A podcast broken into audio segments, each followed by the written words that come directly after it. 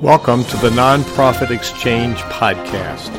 Stories by leaders for leaders to help you raise the bar on your own excellence, to release the potential inside of you.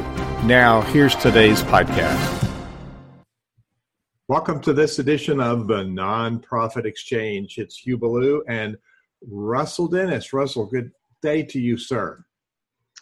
Happy Tuesday, the last Tuesday of August, as I said earlier, and welcome to the Nonprofit Exchange. We've got a brilliant financial mind here with us in the form of young Jim Dygert, and uh, he's going to talk to us about money, something that some of us get a little uncomfortable with, but we always have to keep it in mind. Oh, Jim Dygert, tell us about yourself. Tell us about Jim, Jim Dygert, please. Good day. Well, uh, I began a journey after college with uh, a little operation called the U.S. Treasury Department, and uh, and I scored very high in some uh, uh, adaptation skills that I had, um, which allowed me to move into what we call a systems analyst. And as a systems analyst, I'm looking for not only the repeated process steps inside of an organization or inside of an activity, um, but I'm looking for the aberrations that are caused when things don't work right. And uh, so, with that, I was advanced to be a uh, an examiner uh, for the Office of the Comptroller of the Currency which is a division of the U.S. Treasury, and they're charged with the establishing the the, uh, the solvency and liquidity of our entire national banking system. Um, so when I was doing my work there, we were doing the things that ultimately are now considered stress tests.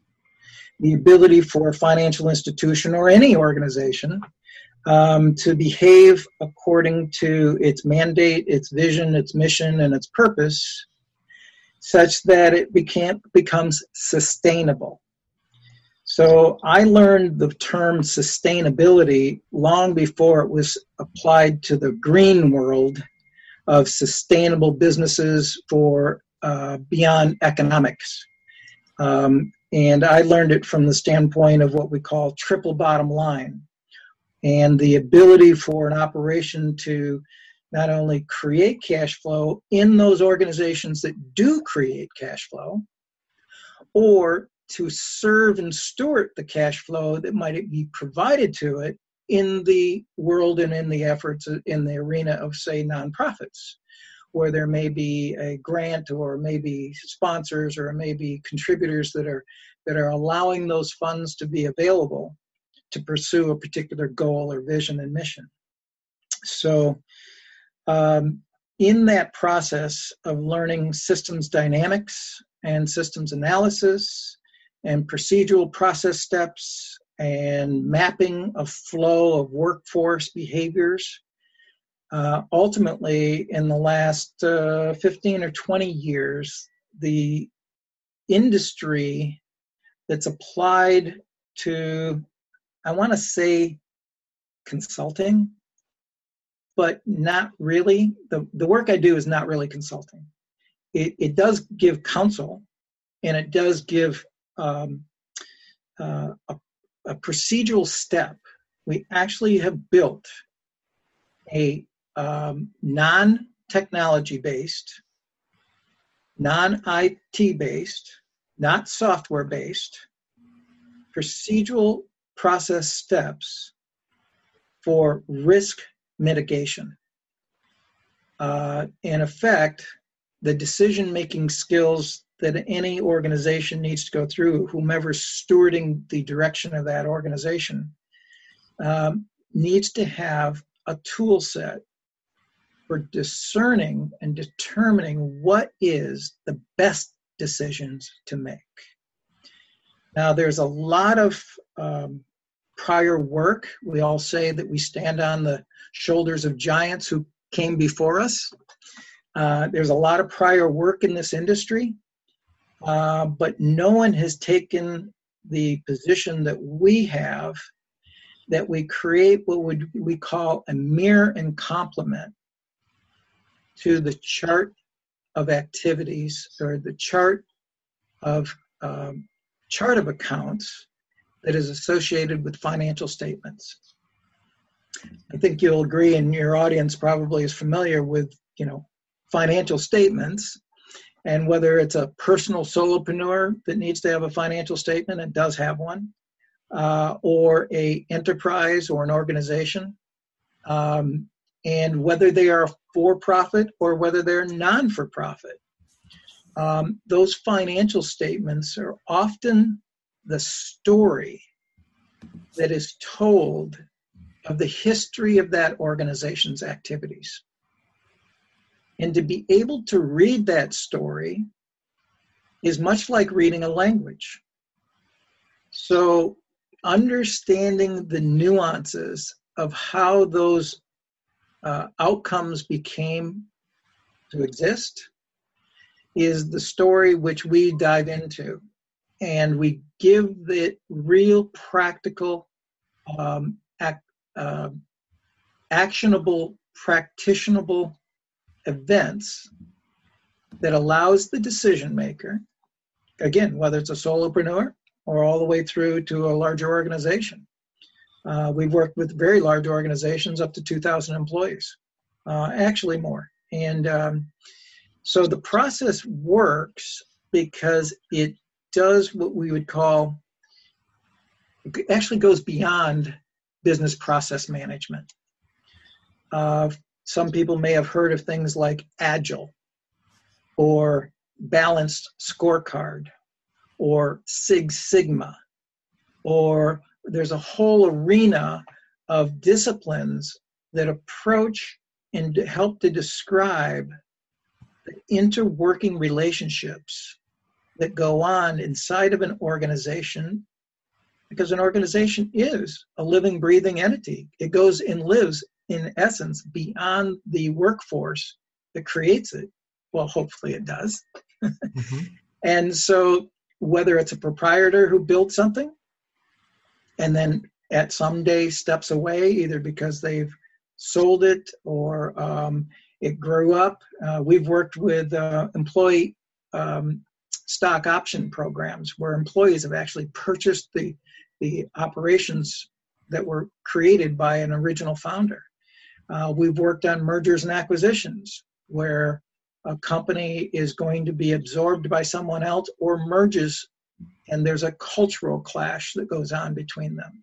Mm-hmm. And oftentimes, um, cultural clashes are merely a outcome of not sufficient information and not sufficient communications.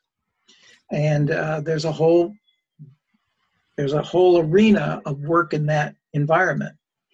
We encapsulate that. We encapsulate uh, financial literacy and mastery of financial statements, and we encapsulate uh, this entire process of organizational behavior and created a mirror and complement to the chart of uh, uh, uh, chart of accounts that mirrors and complements what we call as a chart of activities. And when we do that, we get a true line of sight between the behavior inside the organization and the financial outcomes that it produces. From there, we can begin to create pro formas and projections forward.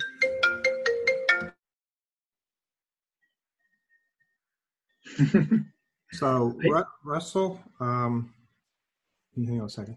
Russell, what is that spark in your interest? You, you know, you work in the financial area. What is what kind of interest does that spark by you? Well, you know, one of the keys to being able to raise more money for nonprofits is really to kind of tie a story to it because money tells a story. It, it, it has a, as, as you said, it has a language of its own. And people can tie. I like that statement, chart of activities. It's still COA, which I call the mm-hmm. chart of accounts, chart of activities. So, in painting a picture for people that support you, it's important to be able to uh, talk about how what they're contributing is making a difference and making an impact in the lives of other people. So being able to, to follow that activity is important. And, and then as we teach here at Vision, the money should be tied to the plans. Right. So uh, all of those numbers mean something. All of it has a place, as as all of your activities have a place and should have a place.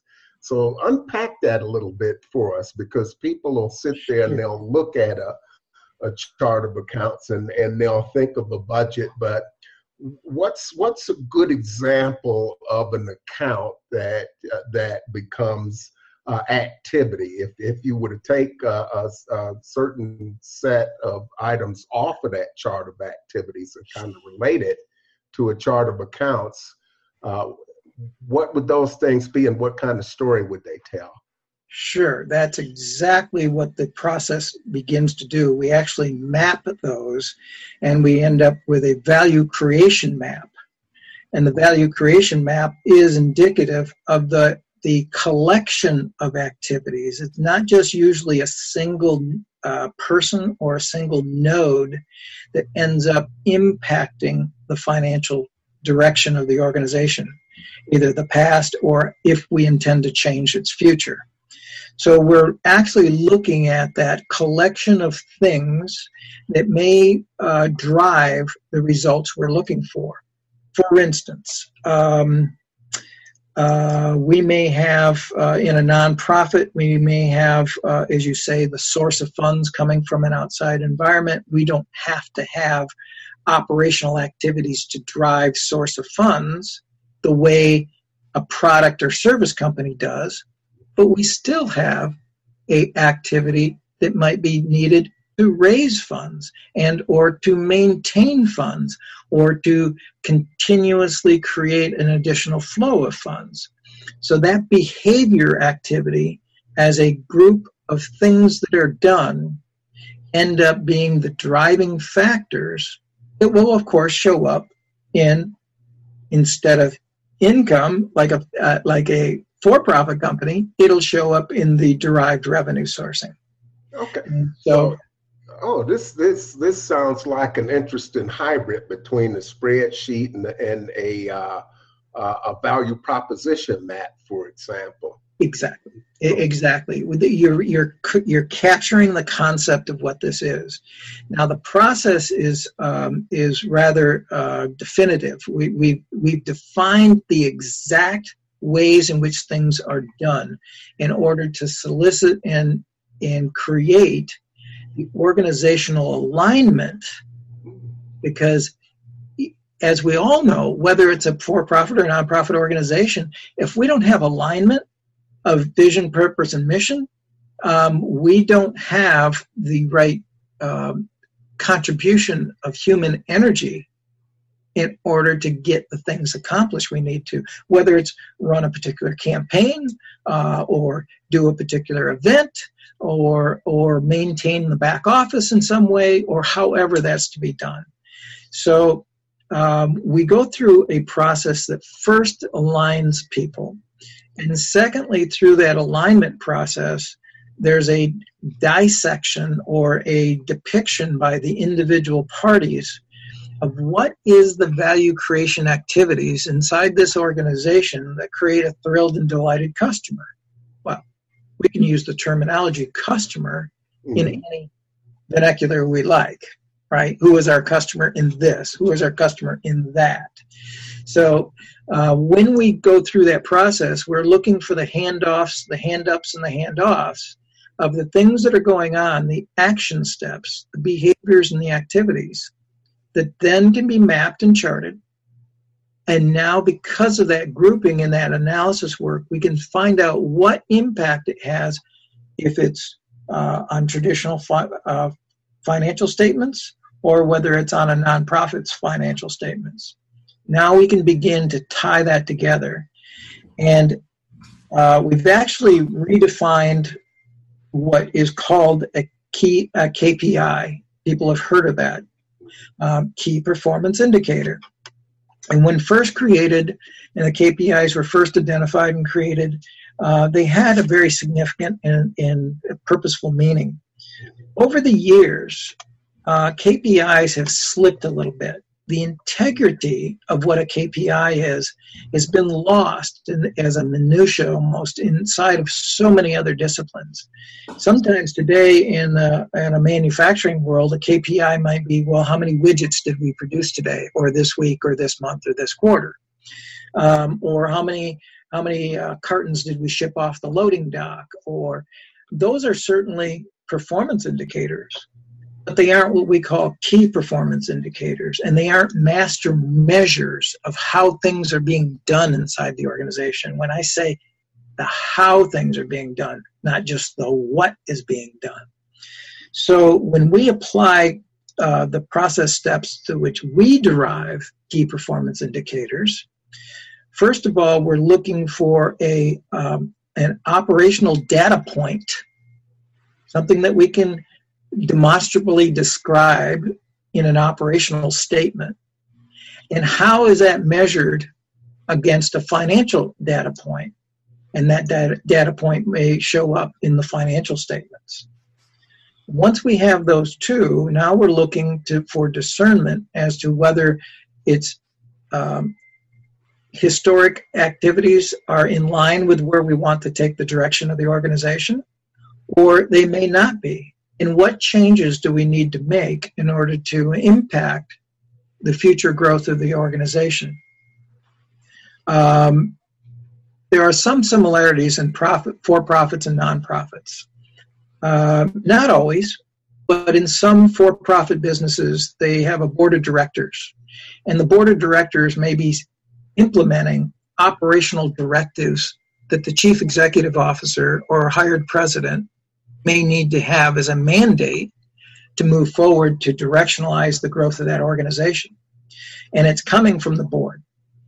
Uh, similarly, nonprofits may have an operating manager or an ED uh, or managing director that is um, that is stewarding the direction of the organization, but they may also have a board that has some mandates to what is the outcomes that we're looking for.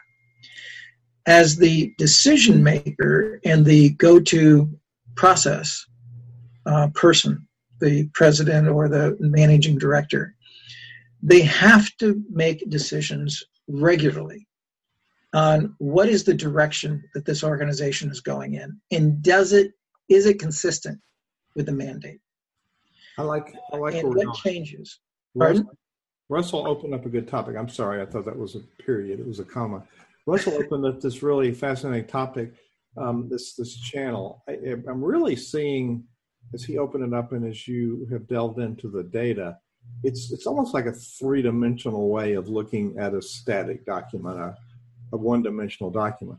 Because I, I, find that there's remarkable similarities in um, entrepreneurs, whether they're working in a, for profit or a for purpose, we're calling this um, enterprise. And virtually the, the board of directors has financial oversight responsibility. The financial oversight and, and governance are the two two big ones. And um, uh, Russell's area of work is high performance nonprofits that generate money. And my work is overlapping with that. And actually, our work overlaps each other, but it's it's how do we generate the, uh, the culture of high performance. And Jim, what occurs to me as you're explaining this is um, the, the similarity is people running the organization don't really understand the numbers and what they mean. So there's a fundamental lack of understanding of the balance sheet and the and the P and L and the budget, and they don't really know what a cash flow, flow projection can be used for but they also don't realize the metrics that you're you're you're putting on the plate. You know how you're measuring the what we do, you're measuring how we do it, but we also need to measure the results of what we're doing. Correct. That's that's that's, that's the real meat of Correct. the thing. So speak uh, speak in that direction a little bit. You're creating a, a whole new picture, and we we named this this interview. Um, I took the liberties in saying it's a it's a, a whole a new systems approach to financial decision making for nonprofits. And, and so what you're opening up is a whole new paradigm of how do we as the, the governance of this organization make effective financial decisions. Correct. Correct. Because it's not just financial decisions, because we have non financial outcomes as well. Hmm. And, and that may be job satisfaction, that may be enjoyment in what we do, that may be the contribution of time and talent besides the treasure that people may be giving to a, to a nonprofit or, or uh, for purpose business activity. Um, so we are looking at that holistic approach from a uh, operations and how does the grease move between the wheels? If we call the money the cash flow the grease that moves between the wheels how does it get there? Where does it go?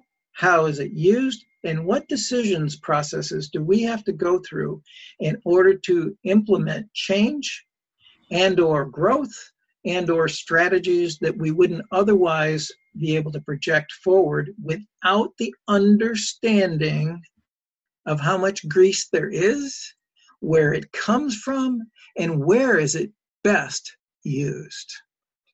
Because this is a decision process tool to help discern the activities inside the organization that will drive the organization to where its intended destination is. We look for a lot of budget process steps are analysis work to discern, you know, how much did we do last year and what's our what's our deviation differences between the few years before and where do we want to go and what do we and we set goals and we set things as dreams, as visions, as desires. And we begin to move there and we don't have the tools to stay on track. We don't want that train to jump the track.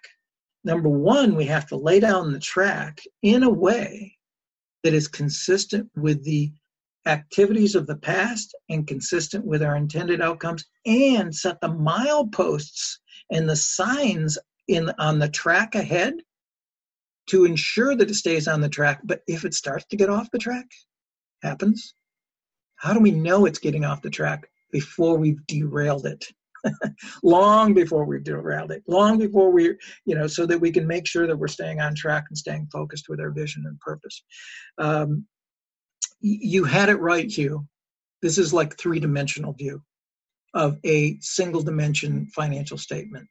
When a business operator looks at their financial statements, oftentimes the individual who's running the organization or that entity has a little bit of a, a depth into that, has a little bit of a second level view into it.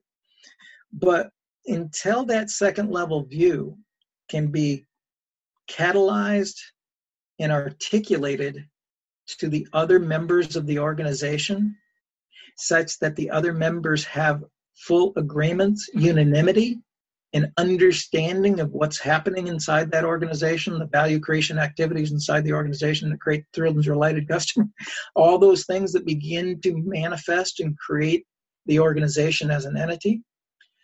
That's your second level of depth. Your third level of depth is once that takes place, we need a loop back system. We need a way in which those activities are not only um, understood but they are inculcated into the system in a way in which those behavior traits begin to manifest by everyone inside the organization. The deeper we take it through a workforce environment, the more sustainable results that we can end up achieving. And believe me, uh, the beauty of this is it's not particularly hard and it's not particularly difficult. As, as I said, it's not tech and it's not software. These are process state activities that can take a very limited amount of time when we implement them in the strategy we, that we've created. Yeah, the, tag on that a minute. That's that's a direction I was hoping to go because as you explained it, I'm melting down here. This looks like it's really hard. uh, for Russell, it's a piece of cake, but for me, uh, it sounds really hard. So unpack. Give us a can you kind of give us a, for instance, this is one thing you could implement and without a whole breaking sweat, or maybe, or maybe it's not that difficult. Sure. Um, I will use an example where uh, a chief financial officer, president of a company, and again, this could be a nonprofit or uh, for purpose business, um, has a viewpoint of the operational activities of the business, of, of that endeavor. And we begin to do a process map um, and let them unpack that tacit knowledge, that information they have in their head. Uh, how do we do this? How do we operate? When that is done, we usually go to the next key uh, performer inside the organization. Um, and in a for-profit, sometimes that's a controller or a CPA or the uh, or the uh, CEO, CFO, excuse me, um, and um, and we get their alignment we get their vision of it. And once we get unanimity between those two, we can then begin to, from a holacracy, begin to move that out into the next realm of responsibilities. Uh, senior teams, um, uh, the core teams of, of a, a, for purpose organization. Uh, and as that begins to become a real um, map a real value creation activity map. Now we begin to tie those things into, in their case, their unique financial statement, whatever that statement is. Um, and um, so uh, the, the system, we've used it for early stage startup organizations that are less than three years in operations. Um, and it does have um, tremendous value, and we can get alignment. The best use of what we've accomplished is in um, larger organizations that have been established for a period of time and have a lot of working modules. Um, there's a theory of, of domains that say in an ordered and or unordered states. Ordered states are th- things like simple and um, uh, and uh, complementary, and unordered are things like chaos and complex. Uh, we work in the world of simple and uh, and complexity, and because of that, um, every organization has intended activities. Therefore, we have a loop. Once we know that there's intended activities, we have a loop. When we have a loop, we can define the elements that support that loop. So if I could bring it back down to that working relationship for you to understand, uh, Hugh, it's simply diagnosing the activities inside the organization. Um, again, looking for systems that um, that are created, and the some of the best activity that we've applied this to is there's a thing called the theory of constraints. If you constrain a, a volume of water and you constrict it, you're going to reduce the amount of flow that that water has, correct? You may increase the speed, but you're going to but potentially re- restricting that. When we apply this process using the theory of constraints, we're applying it to the aberrations in the system remember I said something about my my background system analyst and aberrations and systems. That's what we look for. When we apply it to an organization, we're looking for those things that just don't connect well. The things that we call disconnects, constraints, or problematic areas, the things that keep people staying up late at night, those little worrisome areas that say, I wish I could fix this this process begins to unpack and peel back the process, the activities that create the process, which are the intended outcomes. We define those unintended outcomes that are the consequences, and then we can reapply the same process to discern what is the intended outcomes we want and giving us the gauge point that behavior statement data point on top of a financial data point. And now we can begin to monitor and make sure that the activities are, are carried forward. Um, we're a big believer in um, organizations should run under what we call non directive leadership.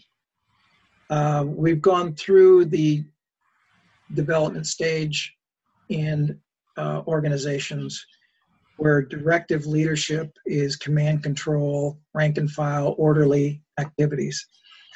I'm not saying that's being replaced. There is still a lot of need for the process steps that that, that has been built on. But in today's environment, to become nimble and to be able to adapt itself as a living entity in an environment that's also changing, you the better you can encapsulate your living environment and ensure that you're in command and control of that environment means you are better to be nimble. Command and control in that sense means that you have diversified some authority and move that authority down through the rank and file so that decisions can be made by people who have the responsibilities and they then need the authority to make those decisions. So we look at non directive leadership in that um, um, the hierarchy of, of workforce, be it all the way up through managers and divisions and, and uh, presidents, uh, all the vice presidents, all the way up through, is all about red light, green light, or yellow light projects, where the projects are being brought from the lower level and brought in is saying, we believe this is a better way to accomplish what we needed to and we intend to accomplish. Here's how we propose that we're going to change what we have happening to improve that process. And senior uh, senior personnel will then either red light the process because it's not acceptable for whatever the reasons are, um, and yellow light it with exceptions being I'll green light it once you have these answers, but we have to look at the system elsewhere and see where we have some aberrations that may take place. Or green light it, you did a great job. We don't see anything wrong with this. We've checked and we believe that you have a solution to a problem and this is the way to mitigate it. Our blessings, go ahead and implement this process. Russell, you're you're contemplating some of these themes. What's what's brewing in that that shiny head of yours? A good looking shiny head. Oh well, yeah, yeah, uh, yeah. A lot of people are jealous of my naturally curly hair, but we will. That's we'll save that for another episode. But you know what I'm thinking, because that's the third piece of what I call building a high performance nonprofit is staying on track. And so having good tools to measure is critical. Uh, and I'm going to ask you in a minute how you get around some of this overwhelm because one of the, you know, as Hugh talked about, it, these things can look overwhelming, especially to somebody that's in a small nonprofit. So, what I look to do, uh, and uh, I remember meeting a young man by the name of Brendon Burchard who talked about creating tools. And his theory was that they should be easy to access, understand, and use.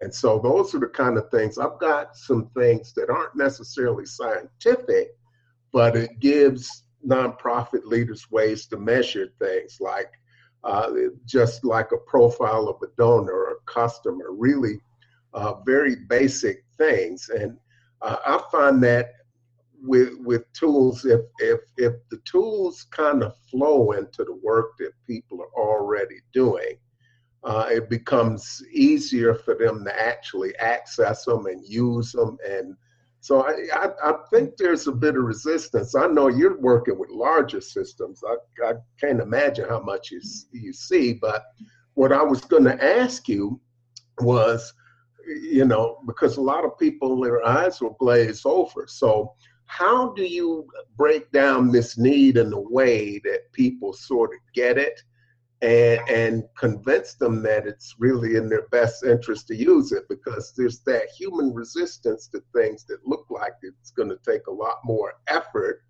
uh, than the benefits will produce. How do you how do you work around that, and what are some good ways uh, to talk to people, especially nonprofit leaders, about the importance of this and some things they can do that don't look so large and overwhelming? Good Good point. And here's how simple as it can be. When we look at an organization, any kind, no matter its size or purpose, there are four major activities. We get all caught up in all kinds of strategy sessions and all kinds of things elsewise, but they're really just four activities. There's sourcing and discerning who our client is whatever that client is, again, for purpose or for profit. There is servicing and ensuring that that client, prospect, customer is cared for. There's research and development,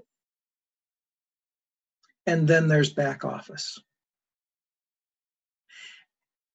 Our proposition in the way we have divide, divined, designed and created this simply follows those four arenas.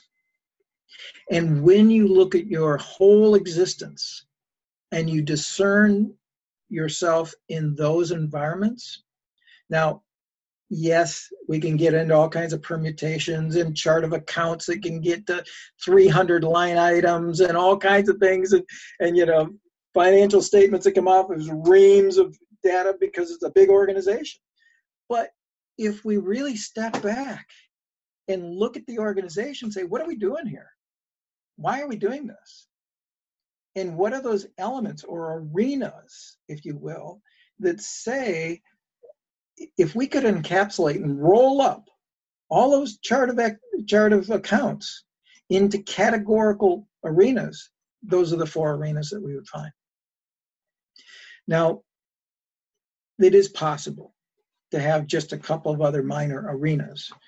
But our contention is that's not the focus and the motivation of what the organization was intended to accomplish. It may have grown into some of those other arenas along the way, um, and they could be carved out and and pushed away or sold or or or maybe they they they they developed so deeply that it was a great idea and it's time for it to carve out and it's time for it to break away and become its own existence.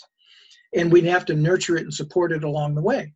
But when we look at those as the aberrations and not the real content, we now are putting putting them in the right perspective and we can stay focused on the right content in the right context so that we can actually create operational behavior intended organizational operational behavior for intended outcomes.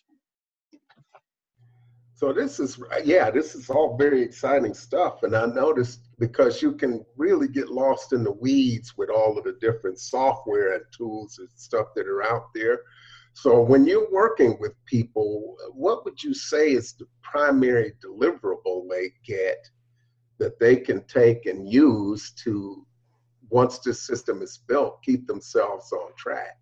Perfect. Well, well asked. Um, if we hold on to those four arenas, and you simply uh, look at each of those arenas and give yourself four or five activities in each of those arenas that constitutes the major activities of that arena right? What is the most dominant things that go on in that arena, whether it's sourcing or, or, profiling and understanding who our client perspective is, or, or whether it's the supporting and, and product or service delivery, or whether it's R&D, researching, and, and, and uh, or whether it's back office. If we looked at five or six major activities inside that organization, we'll be able to map out, they'll be able to map out for themselves. And this could be a six person organization.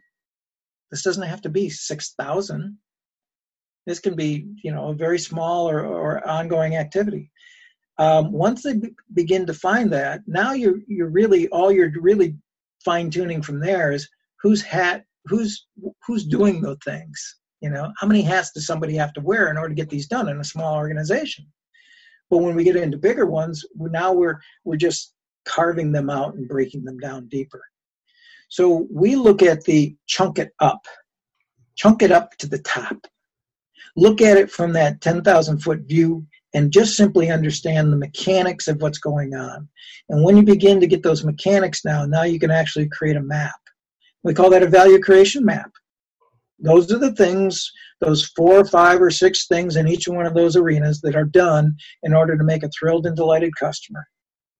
Yeah, right? That that's brilliant.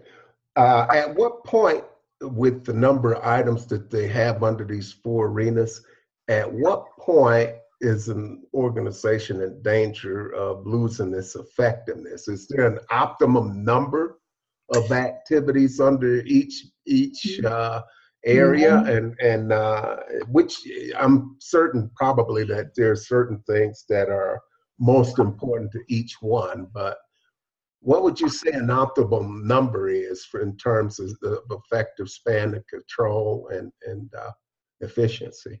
I don't know that there's an absolute uh, way to discern that because some different industries do different things, and so there'll be depth in one area versus another. But for us to look at things, whether it's a 6,000 employee organization, person organization, or whether it's 60, we still maintain that there's a probably optimum number to define for yourself because a master measure of defining this is what we call the master measure that leads to the KPI or the key performance indicator. That master measure is the pinnacle of activities, whether it encompasses several thousand people underneath it or just a few people underneath it. And uh, we do look for an optimum. When we build a chart of activities, we're looking for just 20 to 22 activities. That's it. We're looking for 20 to 22 activities that constitute probably well over 98% of the activities inside the organization. And I was just thinking about those KPIs. They're different for everybody, for every industry. So those KPIs with a nonprofit, your your donor, your your mm-hmm. funding sources, there are a lot of other people that kind of help define what those are. The people that get your services. So right, a lot, a lot of definition and customization. And we also believe a key, key performance indicator is something that expires over time. When we build a KPI, we're building the data point for the problem, what I was talking about earlier theory of constraints, the difficulties, the problems, the issues. And we're building a data point over a financial outcome point.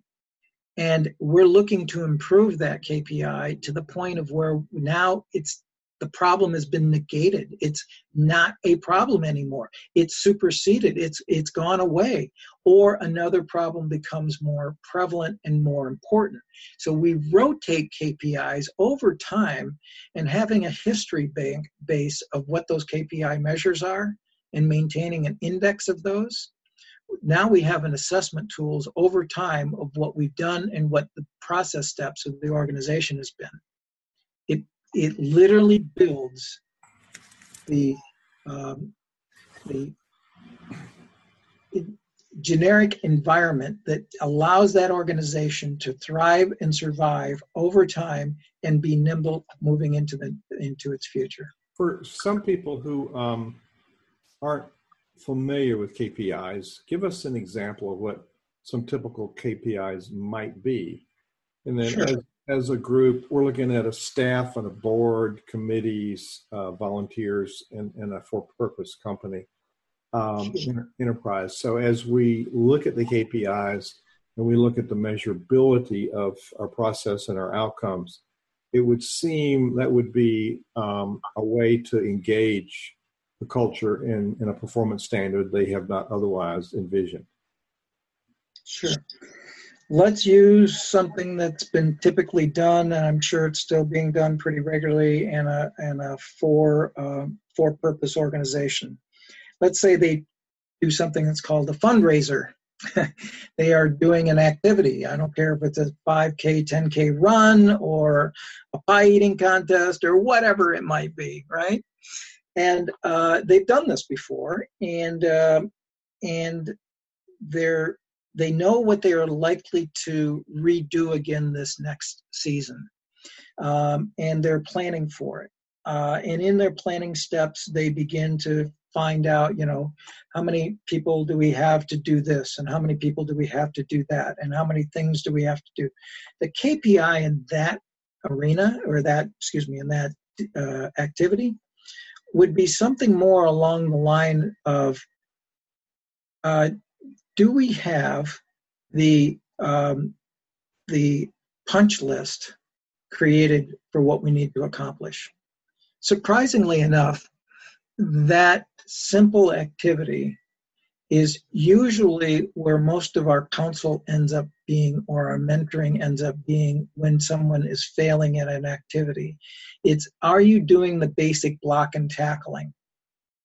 So if we can now say we need to have an overall planning strategy that it constitutes the uh, punch list necessary that defines all the activities before we go in and assign activities, we need to make sure we have a reconcilable document, effectively, a reconcilable plan that says, now we know how many we're going to assign for this. And now we know how many people we're going to have for this.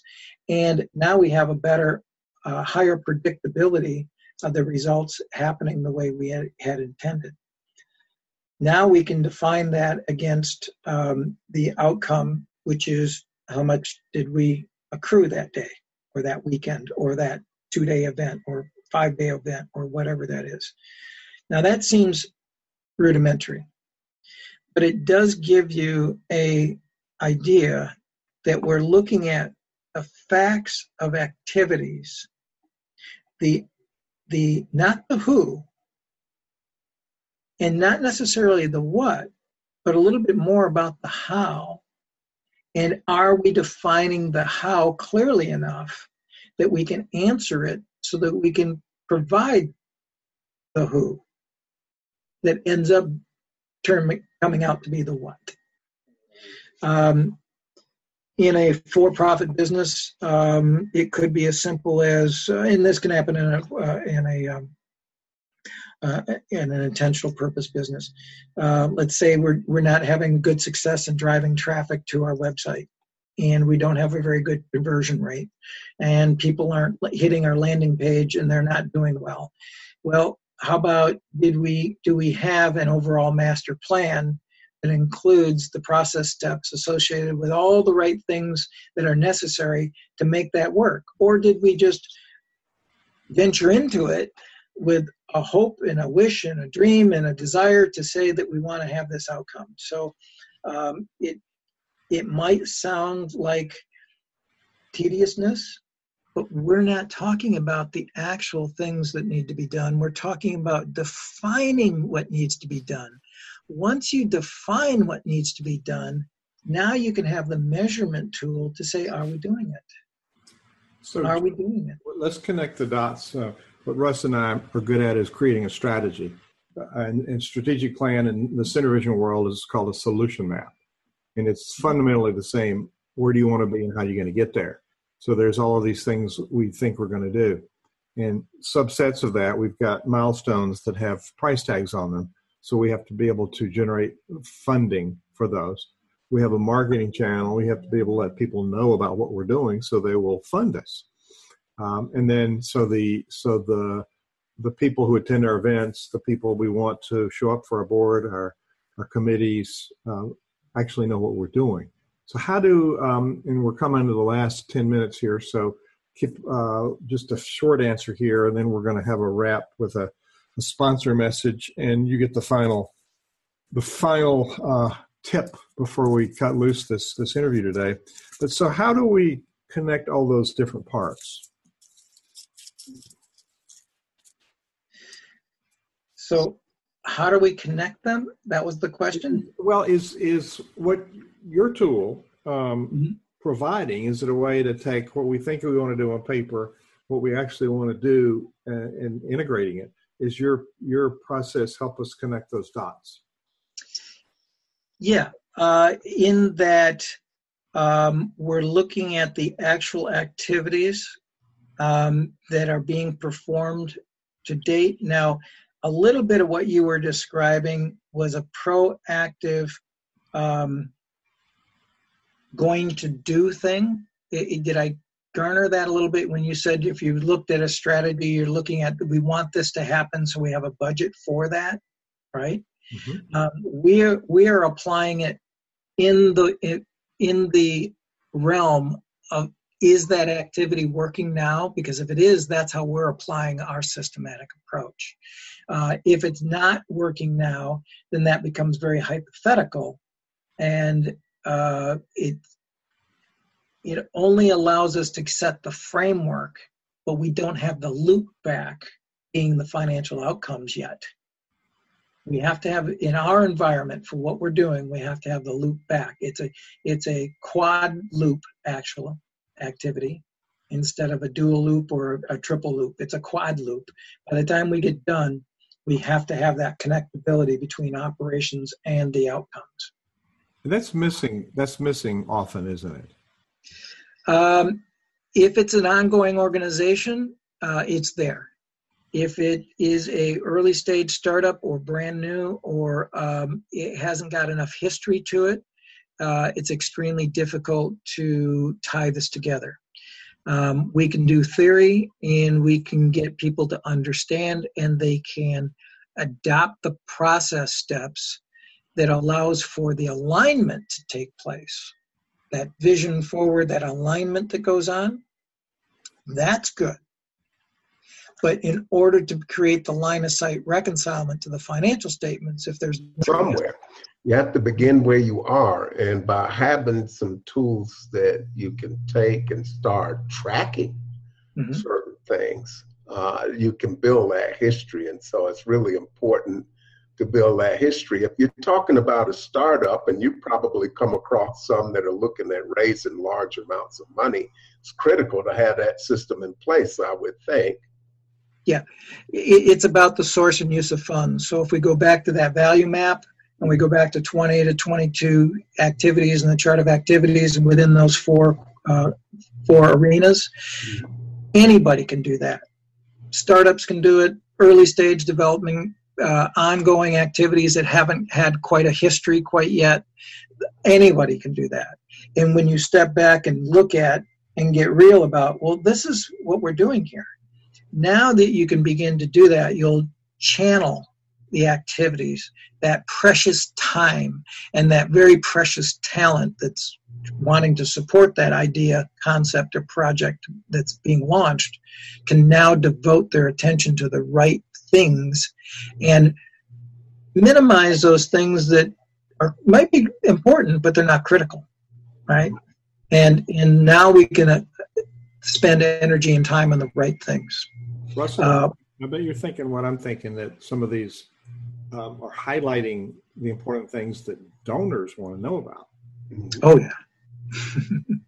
where where you know when somebody comes to you and they say that somebody may be listening here, and we hope that people listening here get value out of it. That's why we do this work. It's very important. So when somebody approaches you and they say, okay, well, I, I think I understand in theory why I might need this uh, where do I start? Uh, where do you, where is it that you tell them to start, or you begin the process with them to actually move in the direction so that they can implement this and start to use this system? The the, the um, again working from the inside out. We start with the chief steward of the organization Is that two minutes? Okay.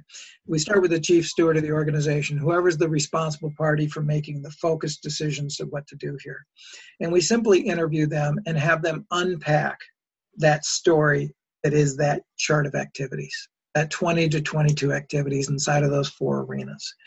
Once we unpack that, then we be, begin to um, just hone it a little bit.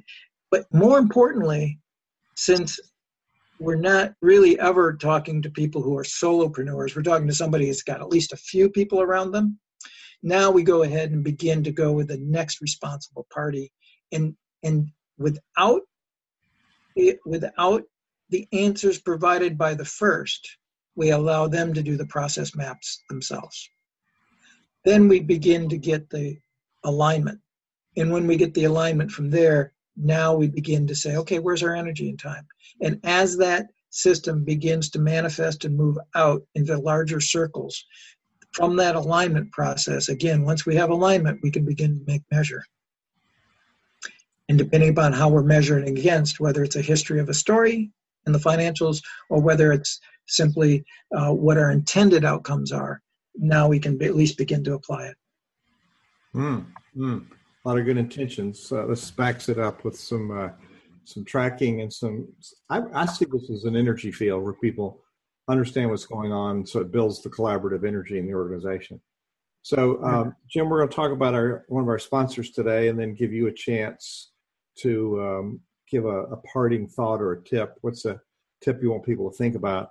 Your your website is Management Operating Systems MOS upgrade.com. MOS upgrade.com. You spell out the word upgrade and people i guess can find out more there and know how to contact you when they go to that website speaking of websites synervision um, ha- is, has launched and is growing its online community for community builders and you combine synergy and vision you get synervision and it's about leadership so synervisionleadership.org is the website and our web provider is our branding marketing web company rock papersimple.com in Melbourne, Florida. Uh, Joshua Adams and his team have done a stunning job, and we're we're still activating functions. So come and join the community. Uh, Synervisionleadership.org and find out what it's about. And if you want to know about how you can engage your stakeholders, engage your tribe, engage your donors, then it might be a problem with your website rockpapersimple.com forward slash Hugh, H U G H. There's a page for you there, and you can free uh, episodes and help sponsor the magazine and the website. So, Jim, what do you want to leave people with today? Well, I know because of the nature of your questions, you wanted me to get it down simplified. And I believe we have. I may not have explained it quite that well from the standpoint of it's very you know, a professional can do things that look so simple. And when we take a look at your organizational activities, we really do look at the complexity of every organization, but we simplify it. If I could leave one message behind, it is this ain't so hard. this ain't so hard. Um, I and, and uh, but as I said, we built it on the shoulders of giants. There's a lot of research and a lot of data behind this that proves out the process, proves out the theory, and we've got some very practical demonstrations of outcomes that have worked for some very goodly sized organizations. Um, and so, um, yes, uh, MO, uh, MOSU, and the U stands for upgrade. So MOS upgrade which is Management Operating System Upgrade.com. Um, you can find me there listed as one of the team members. Um, we do have an we do have an organization to implement this uh, with some very specialized talents as well. Uh, and um, and then directly people can contact me easily. My name Jim Dygert at, at Zoho z o h o dot com, and it's just four letters zebra oscar henry oscar.com and um, love to be able to walk some people through this. Um, you know our real challenge is to find the people that have a real desired impact and are having some difficulty making that happen.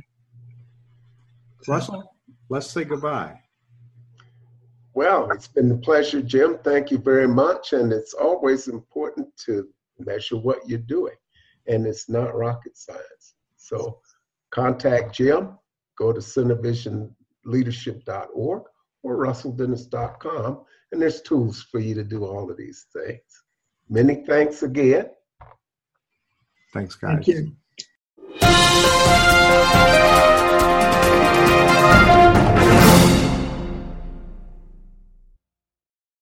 This podcast is a part of the C Suite Radio Network. For more top business podcasts, visit c-suiteradio.com.